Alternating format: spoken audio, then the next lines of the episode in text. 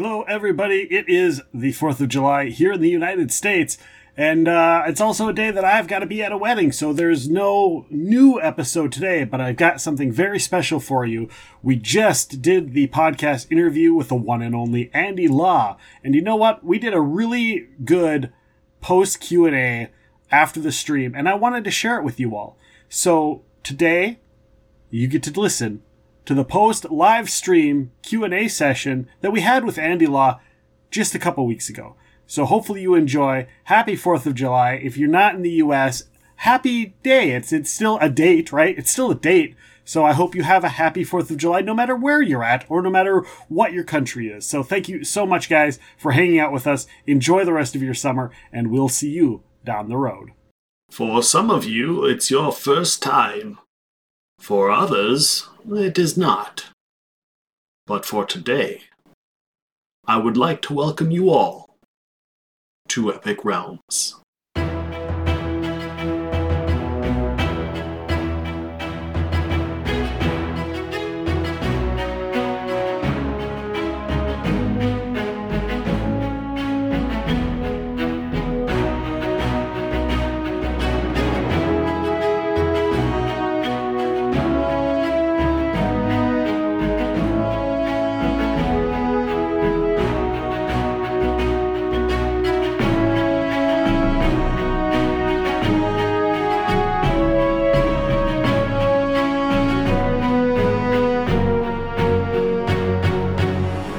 There's where that pregnant long pause is. And then I do the finger cut where we where we where I do the scissor thinger so we kind of know where things are. That went by real quick. It really did, didn't it? It did. Maybe we'll have to have you come back and have a follow up episode so we can fill in I'd be happy to come back. Um, I, I I can talk for hours. right. Maybe I, I well, if I would have thought about it, it's like just make this a double episode and we'll call it a day. But anyhow, we'll get to some of the Q and A's in here, guys. If you have questions, go ahead and throw them in the chat. I'll give you a few minutes. I also want to remind you all that tomorrow, here live on the stream on Twitch, we're going to be joined by Fight in the Box Games, Seppi Yoon and Mark.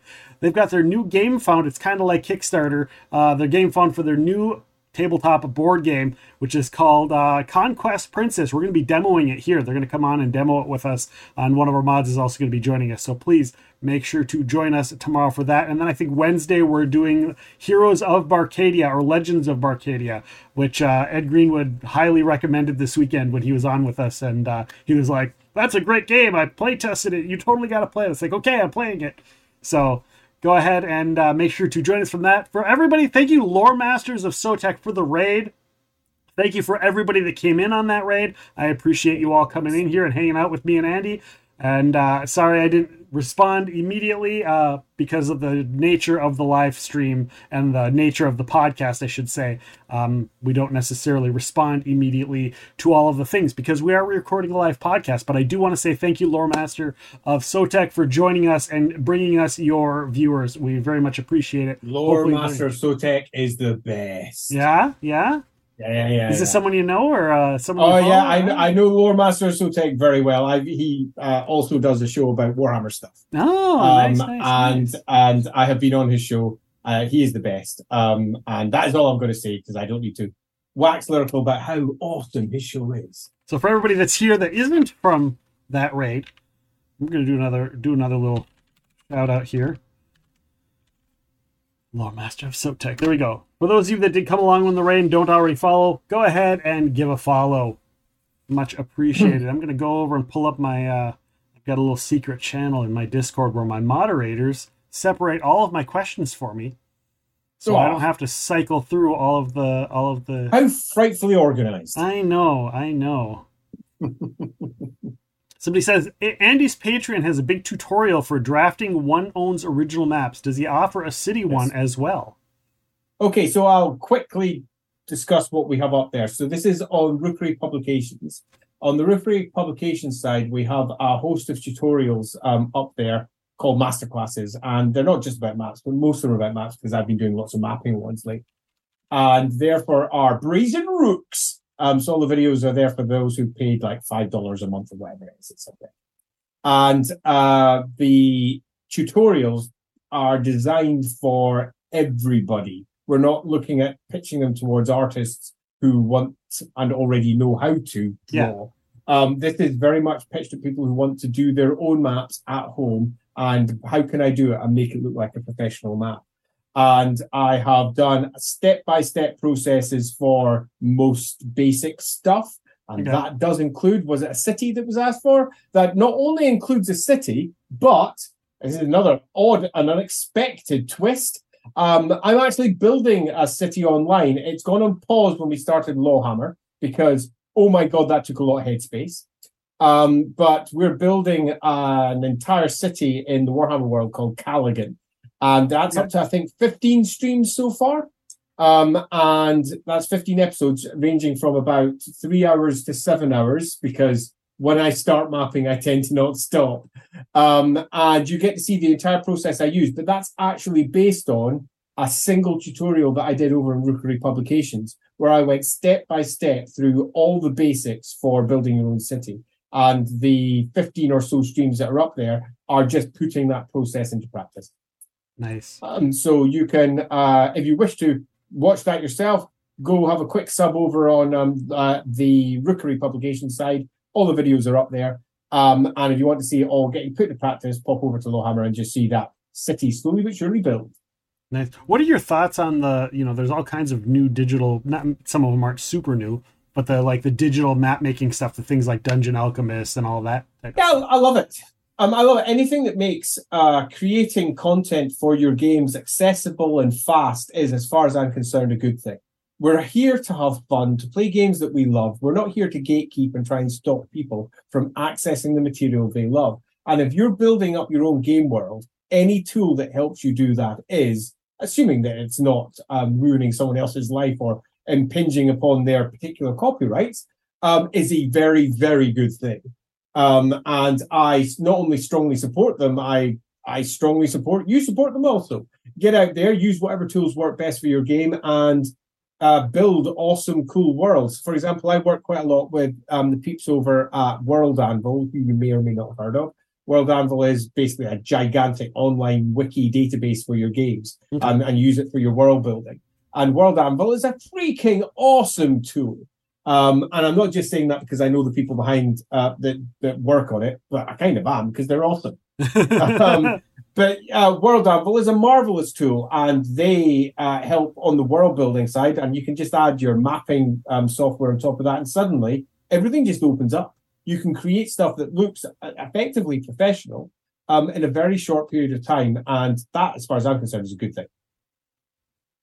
do you use primarily like digital art for your for your stuff or do you Yeah. hand draw or a combination because I, know they I have the used to stuff. hand draw. I used to hand draw everything. That was how I started out doing uh, my stuff. Um, the old tea bag to age your map type thing. Um, and I used to hand draw all my NPCs. Um, so I draw portraits of them all, and I used to hand draw all my handouts. Um, and then I got a computer with uh, a tablet. And for example, I've got my big. You might be able to see my big screen. oh yeah yeah, down yeah, there yeah. yeah, that that's the screen that I draw on. Is um, now your stream's completely ruined as I that's okay uh, lose my angle. Um, I whoa, that's completely you, always got to Um, remember the sit back portion about it yeah, yeah. So, uh, oh, woo! We got it now, we got it, we're there. Right, we're fine. Um, so I uh, I draw everything digitally these days because I like Control Z slash Control Z, depending on which part of the world you come from. I like removing things super fast without having it indelibly pasted upon my paper. Um, I also like uplifting, copying, reusing layers. Layers are just brilliant. So I can have different layers of information in all of my images, and I can just use the layers that I want. On the simplest of examples for that, if you've got yourself a provincial map, a large area, a realm in your particular setting, and you might have all the towns on one layer, all the super special secret places on one layer, all of the villages on another layer, and you can very easily just go, I only want to show the towns, print, done. Um, and that's so much easier than doing it by hand, where you need a separate by hand map for each part that you're doing. yeah Screw that. I'm far too old. I don't have that much time. Get out of it. I don't want to be doing all of that. Um, I want my life to be easy, not hard. So, yes, digital all the way for me these days.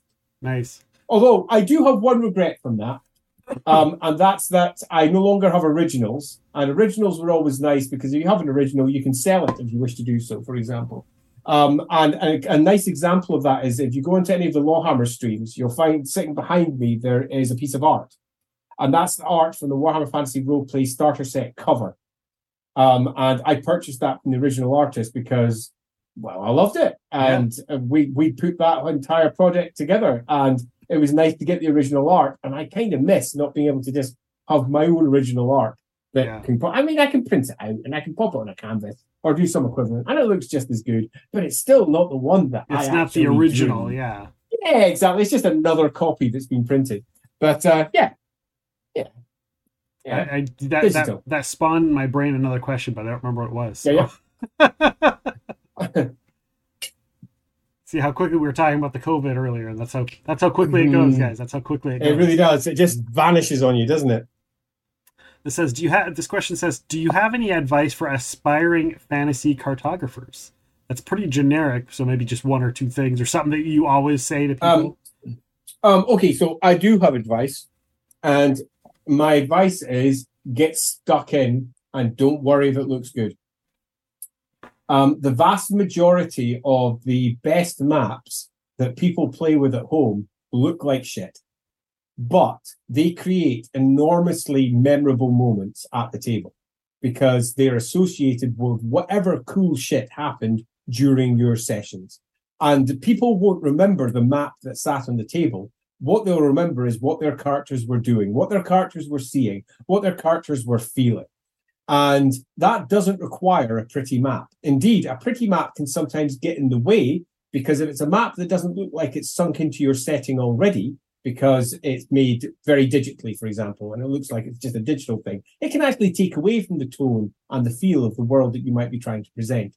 So loosely, just get stuck in. Um, I obviously have a bunch of tutorials up on the law on the rookery side, which you can go have a look at if you fancy. But they are, these are not essential things. Um, this is obviously stupid for me. I'm meant to sell stuff what I do, but seriously, don't worry about that shit. Just get stuck in and make some cool shit. Um, I would always say uh, a hand drawn map at home is going to probably be better than something you've created in a piece of software uh, purely because it's going to have everything you want on it in your own style, in your own way, and people Yeah. will remember it not for that what how it looks, but for all the awesome that it brought to their game. on on a polar opposite of exactly what you just said do you uh on, on any of your patreons or anything do you just have like generic maps that don't belong to anything that people can get that you've like I- you're like i just want to make a town this is a cool little fun town i'm gonna put up a put it up for people to use for their I mean- games or whatever I, if I was being sensible, I would. In that, if I was chasing money or trying to uh, tout that sort of thing, that's what I do. But I don't really, um, because I'm I'm I'd much rather just get the stuff up there and let everybody use it. Um, as an example, over in Lawhammer, every single map that I have used in the streams, I'm just popping them up there and people can download them. Um, and that's not costing money. And here's a bunch of generic stuff that that's just this is the ones I use. Go use it if you want to use it yourself. Having said that, though, um, for our patrons, because some of them uh, will come in and they'll say, "Oh, Andy, can we have this on it or that in it?" Um, and I've done a bunch of patron extras, for example, and I've taken off anything that might make it Warhammer, and it's uh, here's a bunch of sewer tiles. So here's a bunch of sewer tiles. Away you go, use them if you want. But they're just cut, cut up and carved out pieces of the map that I gave to everybody anyway. Yeah. And uh, people could do that themselves if they wanted to. But uh, so it's not like I'm providing something that they couldn't access easily themselves if they wanted to. But I'm still doing it because I, I use them myself. Indeed, it's those Yeah. sewer tiles that I'm turning into a board game um, for uh, our stream because I can yeah because I'm I'm quite looking forward to that one. It's uh, I don't- for anyone out there who knows their Games Workshop lore. There's a game called uh, Space Hulk. It's a pretty famous game. Um, a lot of computer games have been uh, built for Space Hulk with uh, Space Marine Terminators one around killing Xenos, Genestealers. Um, it's very much an Alien versus uh, Marines type game. Um, and I'm doing a Warhammer equivalent for our stream game, um, which is down in sewers, chasing after ratmen and mutants and such like, with a bunch of sewer uh, jack, sewer Nice. jacks and rat catchers them, which is because I can. Because who wouldn't want to play that? So Right, great fun. right Yeah. i actually remember um, the uh the the aliens versus marines there was a card game back in like the late '90s. There was a card game, and I thought this is a lot of fun. I play the heck out of that with everybody. Yeah, yeah, yeah, quite. Yeah, totally agreed. Do you have a favorite system or systems to play in for RPGs? Right. So I'm somewhat. I mean, I do, but it's not because the systems are necessarily better, because I don't really think any of them are. Um, it's because of nostalgia and the memories that I have attached to certain games that I have played, which means that certain games to me are super, super fun. So, for example, I have been playing Warhammer Fantasy Roleplay since the 80s. Uh, so that inevitably is going to be super fun for me no matter how it's presented. Um, so it's a favorite. I have been playing, say, the World of Darkness games uh, from White Wolf um, since pretty much the 80s. And uh, they are also, for me, games that are super, super fun with a completely different style of system. Yeah. But but for me, it's much less the system and more the people around the table and the stories that we're telling. And almost any game can do that. Um, are there really clever systems that, in many respects, the systems themselves are what you're playing? Yes. Um, but I tend to go for big, sweeping campaigns. And ultimately, all you really require for that is a system that can handle long term play. And truth be told, most cannot. Most of them begin to break after the first year or two worth of playing, as the game either spirals out of control in power level just because of the way the experience points are layered and layered and layered and layered, and your characters become mini gods. Um, or alternatively, the, system just caps out. You've, you've just reached the top of what that system allows, and your characters aren't really getting better, or they're all so powerful that any NPC we meet looks pretty weak. Um, one of the core design goals of Warhammer Fantasy Roleplay 4 actually was to ensure that there was no clear top uh, top cap, that you could play a massive five year real time campaign and still have spaces to go within the clear system that was offered. Yeah. And it does that. But um, if I was to be concise rather than rambling as I normally am, That's I all would right. say, yeah, I, I don't have a favorite system. Um, I advocate playing as many systems as you can, finding the ones you enjoy, and just sticking with those. Um, but I do recommend trying out lots of other things. I'm a I'm a game hacker. I will hack rules and turn them into something new, as I mentioned during the earlier component. Yeah, yeah. I'll, I'll gut the rules and turn them into something completely different according to the needs of the campaign at hand. If you're playing yourself a really dark, grim, and gritty campaign, you'll want to have a very different style of rule set to a high fantasy, jumping onto airships and swinging across and uh, you know doing crazy piratey shit in the air. That needs a different system to something that's grim and gritty. Yeah. Um, and sometimes co- specific core systems built around those gameplay loops is what you require. And no system's going to provide everything you want for your own personal campaign. So go read, go play, go gut. I, I know that's one of the things I'm kind of notorious for. It's like we'll be playing a system like a Pathfinder or D and D, and I'm like, there's something I want to do, a way I want to tell this next leg of the story, and there's no rules for it. So I'm just gonna make something up. Yeah. or I'm just I- gonna I- I'm gonna take this thing from I'm gonna take this little piece from Deadlands and I'm gonna import it into Call of Cthulhu and it'll work out just great. And it's like, well, they Yeah. don't go together, but you, you, know, you make it work for the story you want to tell. Yeah, and I can't, I can't recommend that enough. Um, it's the it's an odd thing from a game design perspective, um, but sometimes you have to be very clear and provide GMs with permission to do that.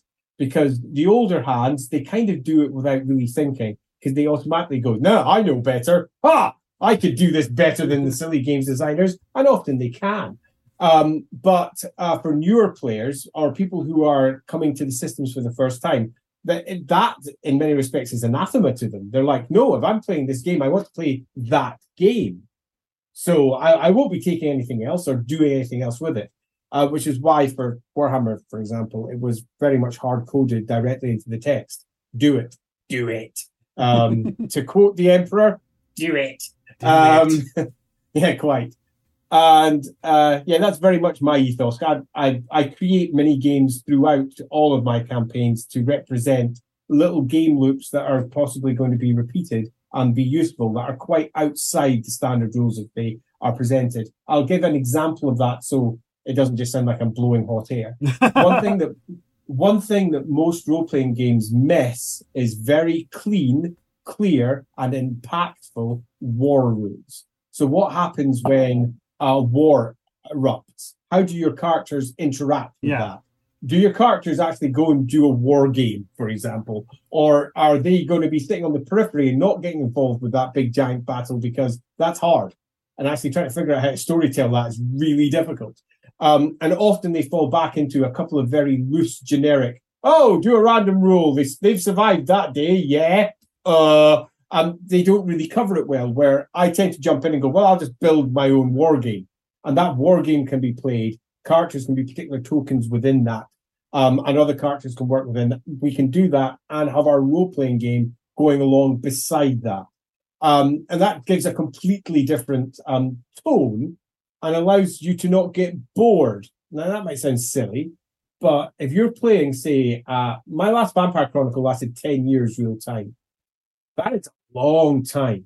Yeah. I'm playing the same system with the same characters, um, go, effectively circling around the same stories can easily become boring, even if it's the most epic, most awesome campaign that has ever campaigned. right. Um, so allowing uh, breaths to lie between all of that action where everyone can sit back and go, oh, now often other people will go, well, I'll just play another game for a bit and then I'll go and play another one. I'll come back to this campaign. I don't do that. I provide other games within the game. Um, so they're still engaged, but engaged in a completely new and interesting way. That means when they get back to the core game again, they're completely re-enthused and quite keen to get stuck in. Yeah.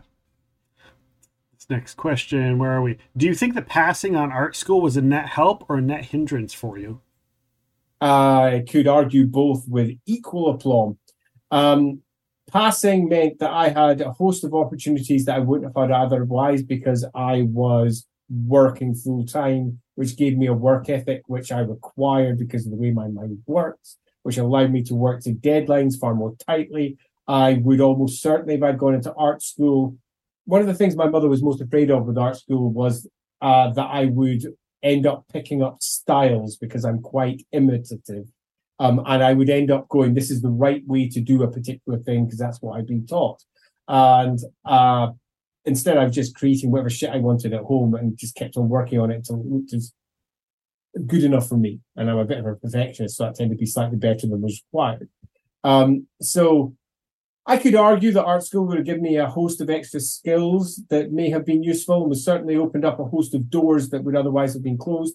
But I was directly into work and then directly into freelancing and getting paid for it. So, you know, you can argue either side Yeah. um, with equal ease. Um, I was speaking to on one of our streams, uh, Jared Blando. Um, he's a cartographer who has worked on a lot of super awesome stuff. Um, and Jared had done art school, and we were chatting after the stream about our different routes and how we got to different places. And largely, we both concluded that either way was just as good for different reasons. Yeah. So I don't regret it in the slightest. Fair enough. Do you? Uh, this is an ultimate question. I didn't ask it during the stream. I usually, it's usually Yeah. something I always ask everybody that is in the role playing world. Do you prefer to be a game master or a Yes. player? Y- No, You're a game master, hands down. yeah, I'm a game master. Uh, yeah, yeah. don't, I don't even time. need to finish the question. Uh, yeah, you don't even need to finish the question. Uh, that that's an easy one for me. I am constantly building, making, building, making, building, making, building, making.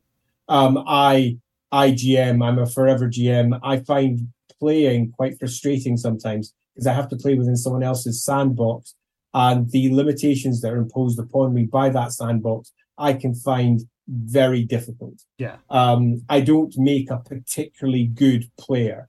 Um, I can be a good player, but then it's almost a performance rather than me enjoying the game, if that makes sense. yeah, yeah. Um, uh, and I can do that very well. I've played in lots of games, um, but I often find it a performative, frustrating experience that I'm doing to be involved with it necessarily because I particularly enjoy it. Um, where uh, the GMing, even when it's going poorly, I still really enjoy it. For example, for some of the uh, Lawhammer streams, I've been really ill Um, I, I'm, I'm I'm ill right this very moment. I've got an infection. I'm on antibiotics. Yay, good times. Um, and what we've had seven episodes, and of those seven, four of them, I was really ill, and I was not playing at my best. Nevertheless, thoroughly enjoyed myself. Lots of stupid accents, lots of daft stories going bish bash, boom, um, and that's fun. In, in many respects, it's my stress relief. Um, it's it's where I go to uh, get away from all the other pressures that may be piling up. Like for example, my ceiling up there. We had a massive flood, and that ceiling's going to be coming down in a couple of weeks with uh, an insurance claim. That's a bit stressful. But yeah. turning my living room into a streaming room, that's not stressful at all. It's just super expensive. just super expensive. if anyone out there is considering doing um, uh, an actual play and doing it um, in their living room, oh, I know a lot about doing that, and holy shit, have I spent a lot of money on it. Yeah, you gotta set um, up all set up the cameras, make sure they're all working yeah. and routed right, and I'll set up on the stream yeah. and then the microphones, yeah. and they're all every individual microphone is balanced. Yeah, no, I I get you. That's yeah, all we do uh, online. we we we screwed it up again and again and again. But we've had fun. For example, we were uh, what by about episode four, we were desperately trying to track down some echoes because there was some echoing going on. Then the mics that we had at the beginning were not the best mics, but they shouldn't have been echoing as much as they were echoing. And I couldn't figure it out until one day when I was pulling it all apart, put it back together again. The big soundboard that we have is set to echo.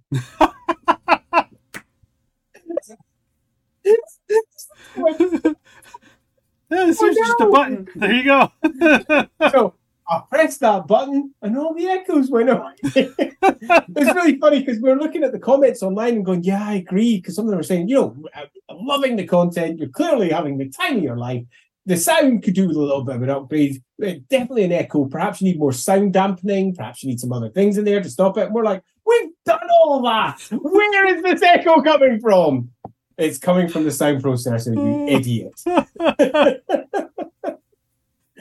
yeah. So when I first yeah, started learned... the show, that was an issue. Was echo? Is like, where is this? And only I heard it. Everybody else was like, I don't hear an echo, and I'm like, I hear it.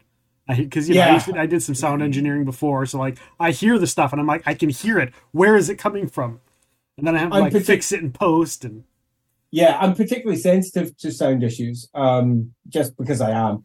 And when I was setting up the sound to begin with, I got it fine tuned to perfection. Utterly loved it when we did our first stream, and the sound was rubbish. It was the most frustrating day of my life. Um, particularly because uh, for our first few streams, the post production was absolutely terrible. Didn't even bother with it for like the first, I don't know, six or seven, something like that. Um, and I get a bit enthusiastic when I play. Sometimes I get a bit shouty. And for those people who were sadly wearing headphones, that can be a little bit. has deafened me. but good times. That's hopefully not an issue anymore. New yeah. mics, new sound setup. Yeah. We well, and on top of that, like you could, that's you know, you just comp- use the compressor in the post, and you know, that's that's the bonus to doing it pre-recorded instead of live. You can balance all instead of live. Yeah. Yeah. And uh, a good chunk of that, I just didn't know. Um, I just didn't know. I knew what I liked. I just didn't know how to achieve what I liked. Yeah. So there's been quite a quite a steep learning process for me, and I'm quite happy to learn it with everybody online as we go because yeah. you know it's part of the fun of it, isn't it? Well, yeah. Um, if, enjoy- if, other people that are listening are enjoying the thing and they're like they're having fun trying to help you out because yeah. they get to help. They're like, I get to help Andy with yeah. this thing. I get to, you know, that's special for them. it, it is, and it's particularly special as well for I. Not to sound like you know I designed the game, so ha ha ha you get to play with the person saying, yeah, now fuck that. Um, they were just helping somebody out online um, that they may have enjoyed the content of in the past, but they could actually literally help. We had a, an actual sound engineer get uh, pinged over in Discord and said, you need to do this here, this here, this here, this here, this here. The best piece of information that I'd received that day by some significant measure. So I was like, oh, so that's how OBS does that bit. And that's how the soundboard does. It's really easy but I just didn't know it. Yeah. So yeah, so that has been a, a fun part of the whole process for me at least. Um, and some other people out there enjoying it as well. I hope. well, they, they got to be. They wouldn't. You wouldn't still be doing it if if if not, right? Yeah, yeah, quite. Um, yeah, it's been fun. Uh, this question is that's a little bit different. Mhm. Uh, it's to, it's to both of us. What would be your favorite DC comic book and movie when you were growing up? DC. I guess. I mean, we could probably branch it out to be, you know, just comic Okay, book in general. So but when I was growing up, um, for DC, it would have been um, first uh, reissue of Batman. Um, so Michael Keaton, um, because it, I come from a tiny town at the north of Scotland. I do mean it's a tiny little place. It's an interesting place because it had an American base right beside it um, for watching Russians back in the Cold War. Um, so I grew up surrounded by Americans. It has a nuclear power station up there as well. So I grew up surrounded, surrounded by nuclear physicists. Some of the brightest and best that the country had to offer were in our school. Um, uh, so I was surrounded by quite an odd grouping of people because there was also the farmers and the fishermen and the very we don't need school types um, Right. that came from being up there. Uh, but it was in the middle of nowhere. But it did have some amenities that you wouldn't normally get in the middle of nowhere because the American base had a bowling alley. Um, and they allowed people to come out and play bowls, and that was great. Um, something that in the north of Scotland you would not have had. Um, and just before Batman came out, uh, the town hall got converted into a cinema just for Batman. And it was somewhat of a seminal moment for me to actually go to a, uh, a cinema because I would have to have traveled like 150 miles wow. um, to see a cinema where I grew up, um, north. Very go any further north in Scotland, and you're swimming from where I used to live, Okay. and you're just sw- you're swimming up to the North Pole. Yay! Woohoo! Um, so Batman blew my mind, um, which is why to pick a DC one, it's the clear and obvious one. Superman I'd already watched multiple times, and it was multiple movies in, and it was a part of the fabric of my childhood discourse. So Yep, it wasn't same. really special. Um, it was just a part of what already existed. Batman was new and so very different to the to the quite ridiculously campy Batman that I had pretty much cut my teeth on as a kid. Yeah. So Adam seeing West that, stuff. yeah, yeah, yeah, yeah. Um, and seeing this uh, grim, dark, gothic Batman up there, um, Michael Keaton chewing the scenery in the best way, and Jack Nicholson yeah, doing, doing exactly the same. Jack Nicholson on the other side. It was it was brilliant. So Batman would be my choice, I think. I'm gonna agree with you on, on that. And and I mean Superman was really important to me as well, just like you had mentioned. It was it was a staple. Like I my Yeah. my favorite and earliest memory of the reason Hall- Halloween is like my favorite holiday over here in the States is because as a child in the heat of Superman, I got to dress up as Superman. And I can still, if I close my eyes and I picture it, I can still feel that feeling I had when I was like six or five or however old Yeah. I was. I can feel that special feeling anytime. I just have to close my eyes and I can feel it. And so both of those Mhm. movies are also super, super important to me. This on question, the on the Hallow- on the Halloween thing, just as a small aside, Halloween's a big thing up in Scotland, but in a very different way. Um, uh, we we have guising, which is the equivalent of trick or treating, um, where when you're guising, you're going around the houses and you are you say trick or treat, but you don't really trick or treat. You have to like do a piece, do a sing, a song, or do some equivalent, Okay. and then you get your stuff. Um, when I was a kid, it wasn't pumpkins. Pumpkins is an import from America, obviously. When I was a kid, it was turnips. turnips, yeah. Um, yeah. And trust me, making a freaking turnip lantern is really hard because those are some freaking tough vegetables to carve. turnip super easy. I pardon me, pumpkin Pumpkins. super easy. Turnip was nightmare. But we'd have our little turnip lanterns and we'd go out guising from house to house to house to house. Um, guising coming from the same route as disguising. So you'd um, disguise yourself up. And uh, yeah, we dress up as all sorts of stuff too. Um, it was really funny because uh, in Scotland, in the UK, in general as well, I suppose, trick or treating and its equivalent was, and Halloween was its own very unique thing. But through the course of the 90s, started to become much more Americanized. And I would say that nowadays it's very American in terms of what it used to be. Imports. Yeah. This next question says, "What is your favorite character or character type that you like to play?" For you, I guess it would be when you role play. What is what is a character or character type you like Yeah. to play? Okay. So, um, hmm, that's actually tough. Right. There's one thing that I particularly like about um, role playing that's not it's not discussed a lot, but it's often discussed on the periphery, and that's that when you're role playing, you can inhabit minds that are so very different to your own, and that can be uh, quite the experience if you can sink yourself into that different mind. Um, if you're sinking yourself into a villain or into someone who's a different gender to yourself, or to, to someone who has a very different background to you, whether that's social class or whether it's because they've suffered in a way that you haven't suffered, um, whether they've had to go through experiences that you've never had to experience. And it provides um, you with, I would say, a depth of experience that you never would get through real life.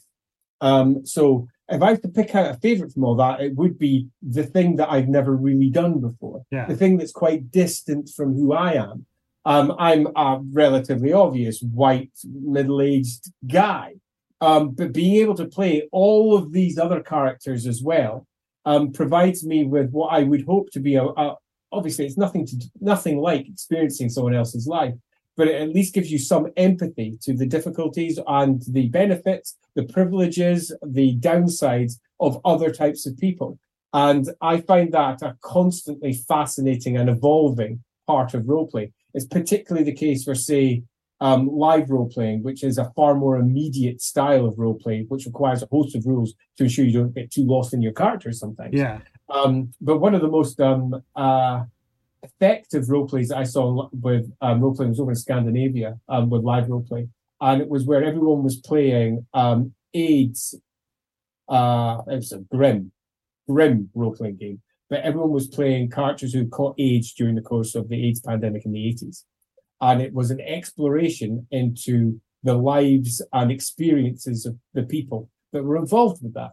And it was deeply harrowing and extraordinary, and particularly because they had people who had lived through that as well, taking part in it and also explaining what it was like. An educational experience as well as an entertain, entertaining wow. experience um, and also a, a, deeply affecting experience. So it required quite a lot of workshops around it to ensure that you you didn't get too lost in it or you weren't too badly affected by it. Um, it was it was extraordinary. Um, and role playing in general for me um, opens up all of those avenues as well as just being a bloody good laugh. Um, I, as a GM, uh, I, I was asked just to finish off on this point, I was asked um, just before we started doing Lawhammer, what sort of characters would we have? Um, and I said the entire rainbow of experience because that's what life is like. So there's going to be characters who are of all types, who some of whom are going to be the worst villains, some of whom are going to be so far unlike me um, that it's uh, that there is no real comparison, but that's because that's what life is like. And we're going to be playing a pretty big epic campaign. So we're going to have all different sorts of characters there. And that was for some people in and of itself um, somewhat weird. It was quite interesting seeing some of the conversations that popped up. They're like, so you're going to be playing, I mean, the obvious ones, you're going to be playing women. Well, of course, I'm going to be playing women. Um, but there's going to be gay relationships. There's going to be um, uh, not just simple monogamous relationships, polygamous ones. We're going to be playing different species, and all those different species are not just going to be humans with humans with. You know, I've got humans with pointy ears. I've got humans, but I live underground. My games, the uh, other species are completely alien as much as I can possibly make them to try and make them not just humans. Yeah. To try and create a different playing experience and a different style of character. Because that, for me, is one of the things that role playing games can do so, so very well. Um, and it allows you to explore a host of situations beyond your own personal experience. And obviously, as I say, as a caveat, it's nothing like living through those things, but it yeah. does gives you hopefully an insight into different walks of life and how your own personal prejudices can sometimes blind you to a whole host of things that lay in front of you. That's a great, great person to ask the question. That is an amazing question. I love the answer to this question. Yeah, that's a great answer, and it's really in depth. All right, last question. Are you ready? Oh, I'm always ready. All right. So there are lots of role playing systems out there, lots of World, yep. whether we're talking Star Wars, Deadlands, Mutants and Masterminds, D and D, Pathfinder, mm-hmm. mm-hmm. Call of. Cthulhu, you know, just all, or just you know, if they're Indiana Jones or you know, movie types that are made into role playing systems. Is there a role playing system or a kind of a world that could have a role playing system that you wish you could work on? The answer is yes for those of you who are just listening. I'm currently lifting up my hoodie. Um, I'm wearing an N7 hoodie from the game Mass Effect uh, uh, from EA BioWare. Um, I love Mass Effect. I think it's an absolutely marvelous game. It has its flaws. I hate its end. I am not the sort of person who will not critique something that they love. I'm happy to critique while simultaneously deeply enjoying the media that's offered. Um, I think Mass Effect has got an enormous uh, depth of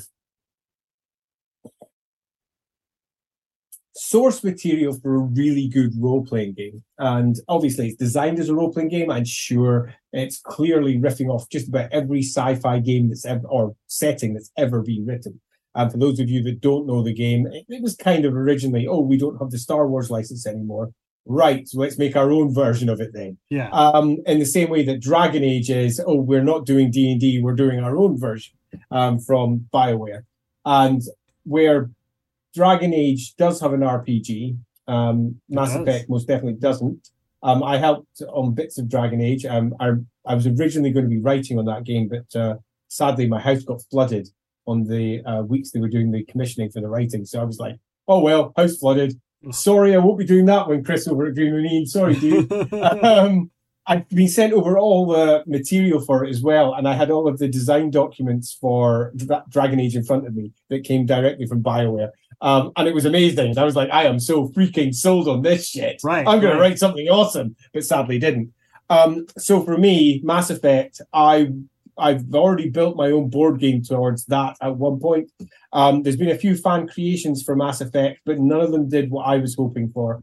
Um, it would require its own unique system, something that very much uh, speaks to the core conflicts of what Mass Effect represents, and I think would be one of the funnest um, projects to work on. I'd really enjoy that.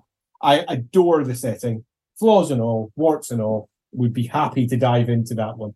Um, beyond that, the answer is probably no. Um, I have read, I have read, I engaged with pretty much every gaming, um, sci-fi, fantasy, adventure, horror platforms, media, whatever that there is. I'm a, a consummate consumer of um, material. Uh, I, I read, I game, I watch, and don't stop. I just keep on going. And all of them at various points go, yeah, that'd be a fun game. But none of them have made me go, I need this in the same way that I did for Mass Effect. To the point that um, when I found out that they couldn't get the RPG, so that was Green Ronin at that particular time, Yeah. and the reasons behind it, I was gutted. wow. Actually gutted. I was like, oh. I was gonna, Um, I was gonna say somebody clip this and send it to them. It can be the elevator pitch right there for them. And uh, Yeah, quite. I, I, it's a game that I would most certainly say, you're doing that. Whoever's doing it, I'll help. I'll do anything. I'll just sit in the edge and do something shit. I literally don't care. I'd be happy just proofreading it.